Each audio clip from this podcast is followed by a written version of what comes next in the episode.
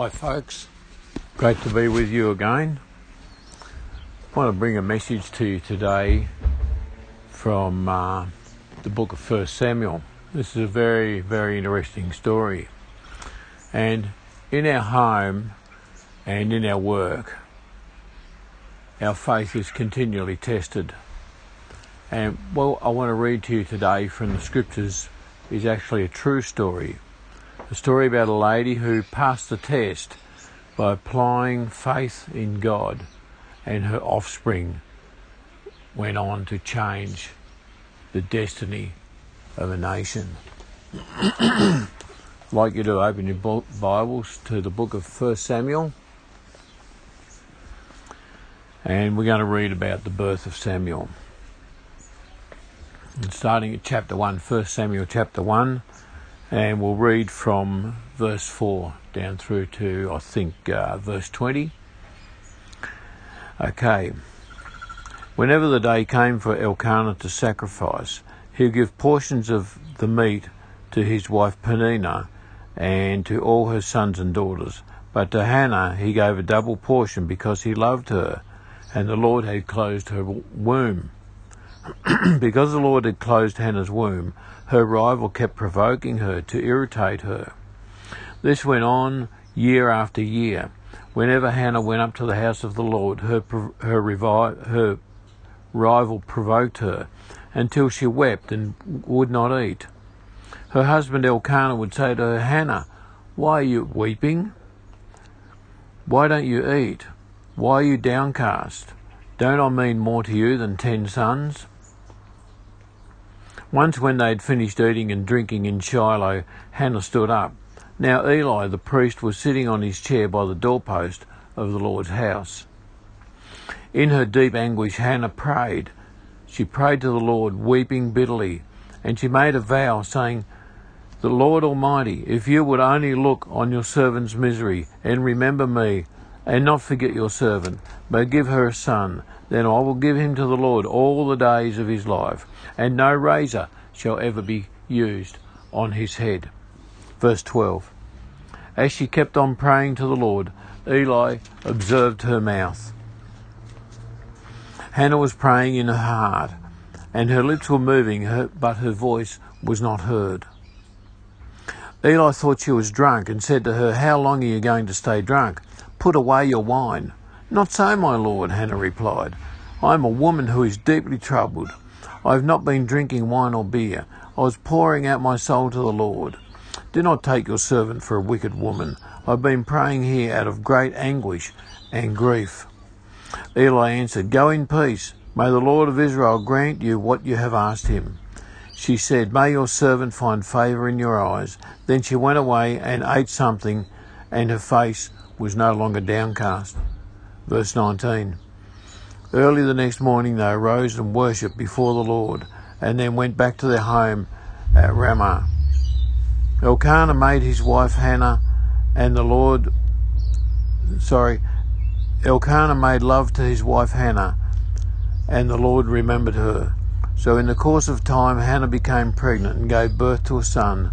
She named him Samuel, saying, Because I asked the Lord for him. I really like this story. It's really very interesting. This passage is about grace and faith, two attributes necessary for Hannah and two attributes necessary for believers today to function in their relationship with our fellow man and also in our relationship with God. Grace. This is interesting, folks. The name Hannah means grace, and she needed God's grace to handle her burdens. Unfortunately, Hannah's home was divided. Her rival provoked her, and because she was childless. Can you imagine it? Being teased because you were childless. Out of this kind of sorrow and dif- disappointment, God often builds great faith and sends special blessings. It's just terrible, isn't it? To be childless and to be teased because you're childless. It's just not so good. Not so good at all. But God, in His infinite wisdom, was able to use this situation to His glory. And from all of this, Samuel was born. And folks, Samuel changed the destiny of a nation. Samuel changed the destiny of a nation. He did. And um, we're going to take a look at this this idea of changing the destiny of a nation. Do you think you are able to change the destiny of your nation? And this is a really good question that I think we should ask ourselves. Where are we at in our uh, in our relationship with God? Are we being teased for something, or do we cry to God in in in anguish, a kind of an anguish prayer, and do we see our prayers answered? And I also want to look at later on what do we do with our answered prayers? And this is a really good question. What do we do with our answered prayers? well, we talked about grace, and the name Hannah means grace. But I want to talk about faith. When you consider Hannah's situation at home and also the way that Eli treated her, it is remarkable that Hannah had any faith at all. So intense was Hannah's silent prayer that Eli, the high priest, who was seated nearby, noted that the movement of her, noted the movement of her lips and assumed that she was drunk or intoxicated. When the priest learned about her true plight, he assured her that God would answer her prayer. She did not become bitter against God. And this is something I find very interesting. Hannah was childless. We read in the scriptures that her womb was closed, or the Lord had closed her womb. She was childless. Her rival her, provoked her, you know. Peninnah provoked her and said, Ha ha ha, I'm having all these children and you can't have any. Ha ha, you're just a childless old hag. You know, not very nice. Not very nice at all. And to wonder that she had any faith at all. But this lady, she did not become bitter against God. She asked God for a son, and God answered her prayer. And no wonder Samuel was a great man of prayer. Look at the mother that God gave him. Hannah vowed. Hannah made a vow. And I think this is really interesting. Hannah made a vow. We make vows, don't we? But Hannah made a vow, and she vowed if God would give her a male child, she would give him back to the Lord. He would be a Nazarite from birth. Not only did Hannah pray for a child, she prayed for a male child. Very interesting. And God granted her that prayer. That prayer and she became pregnant and she came, gave birth to a male child. She called him Samuel. You see, she was specific in her prayer. Hannah was specific in her prayer. So he would be a Nazarite from birth. Hannah gave Samuel back to the Lord, and the, the Lord used Samuel in a prophetic way to lead a nation. Samuel grew up to become the last judge and an outstanding and gifted prophet, the one that would anoint the first two kings of Israel. Samuel was the pivotal spiritual leader who turned a nation towards Yahweh. Just like Hannah, we have desires, desires that cannot be fulfilled by earthly means. God fulfilled Hannah's desire and answered her prayer by giving her a son, and she in turn vowed that she would give that son back to God. Now, sometimes we make vows, don't we? And sometimes the vows we make are not always the best vows. They're not always good. Sometimes we might say things, I will never buy a Ford, or I'm never going back to that supermarket again. Or a vow like, I'm finished with that church. I'm never going there. They're rubbish. Or I'm just going to be a Christian at home because I got hurt by the church. We make vows all the time. But let me tell you something, folks.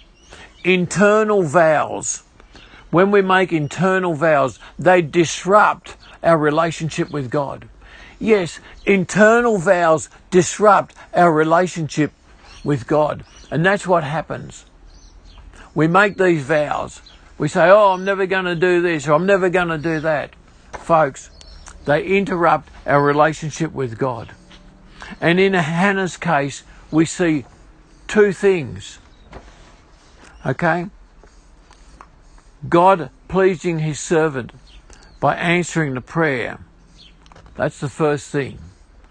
God pleasing his servant by answering the prayer.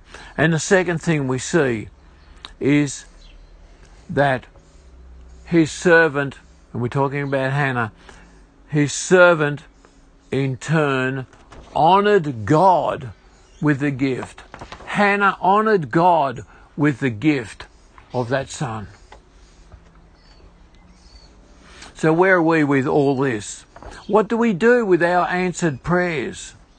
Sure, we say thanks God. Oh, thank you, Father. Thank you for answering that prayer. We praise you. We worship you. That is awesome. You're a good God. Yes, we say those things.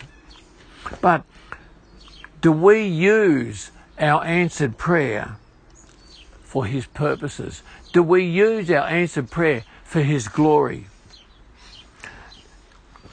Do we use our desire fulfilled by God for His purpose? Do we use our desires to fulfill God's purposes? In other words, do we sow back into the kingdom? Hannah showed faith to God for the impossible, and God showed grace to Hannah because of her faith. What is your impossible situation? What desires or disappointments are there in your life that only God can fulfill? Can you be like Hannah and display faith in God and in turn receive God's grace in, res- in respect to your particular situation? God changes lives. We know that. We read the Bible. We're told that. But have you actually experienced God changing your life situation? Give God your situation today. Give God your issues. And allow Him to help you make a difference to the kingdom. Reach out and allow the Spirit of God to touch you deeply as you grow in worship and grow in relationship with Him. Answered prayers are always a good source of testimonies. And sharing a testimony can make the difference in somebody's life. Do you have a lack in your life that only God can can can can fulfill, like Hannah? Do you have personal desires that can be used in turn to give glory to God and make a difference to the kingdom? If you have those things today, if you've got personal desires, if you've got things that you need to be fixed that only God can fix, fix, then turn to Him today. And when God answers that prayer, give the result of that prayer back to His kingdom.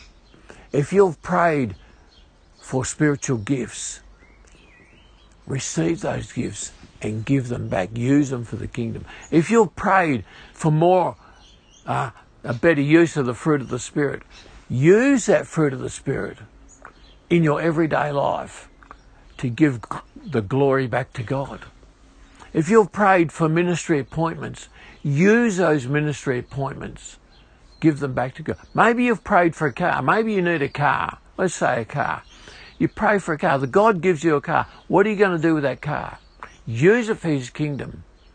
Go around and pick up the kids for Sunday school, or go and pick up the kids for youth group, or pick up people and bring them to church, people who don't have a car. Use that car. The things that you pray for, Give them back to God and allow Him to use them for the kingdom. And if you pray with that in mind, then you can be assured that God will answer your prayer. It's in His, it's in His benefit, you know, to answer the prayer. Okay? Let's pray. Let's pray. Heavenly Father, we give you thanks and glory to today. We pray, Lord, that we can be like Hannah and we can pray with anguish and we can give our answered prayer back to you to be used for the kingdom.